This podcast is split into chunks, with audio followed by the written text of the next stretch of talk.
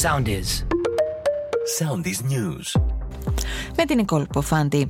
Σε λίγη ώρα στα γραφεία του Νέας Δημοκρατίας θα γίνει η παρουσίαση των υποψηφίων του ψηφοδελτίου Υποκρατίας από τον Πρωθυπουργό. Προσφυγή κατά του κόμματος που έχει ιδρύσει ο Ηλίας Κασιδιάρης με τίτλο Εθνικό Κόμμα Έλληνες κατέθεσε αργά το βράδυ της Πέμπτης, λίγο πριν λήξει η προβλεπόμενη προθεσμία, το Κόμμα Έλληνες του Δημήτρη Μιχάκη. Στην αεροπορική βάση Ελευσίνας έφτασε το βράδυ της Πέμπτης, λίγο μετά τις εννιά, το μεταγωγικό αεροσκάφος εκατόν τριάντα, το οποίο μετέφερε στην Ελλάδα από το Σουδάν τριάντα εννιά ανθρώπους που απεγκλωβίστηκαν. Ανάμεσα στα άτομα αυτά είναι και είκοσι Έλληνες και μέλη οικογενειών τους. Η ισχυρή έκρηξη σημειώθηκε περίπου στις τρεις και μισή τα ξημερώματα σε καφετέρια στο Νέο Ηράκλειο. Προκλήθηκαν μεγάλες ζημιές. Επιχείρηση διάσωσης για ζευγάρι τουριστών που έπεσε σε γκρεμό στην Ιερά Πέτρα. Κινητοποιήθηκαν οι αρχές.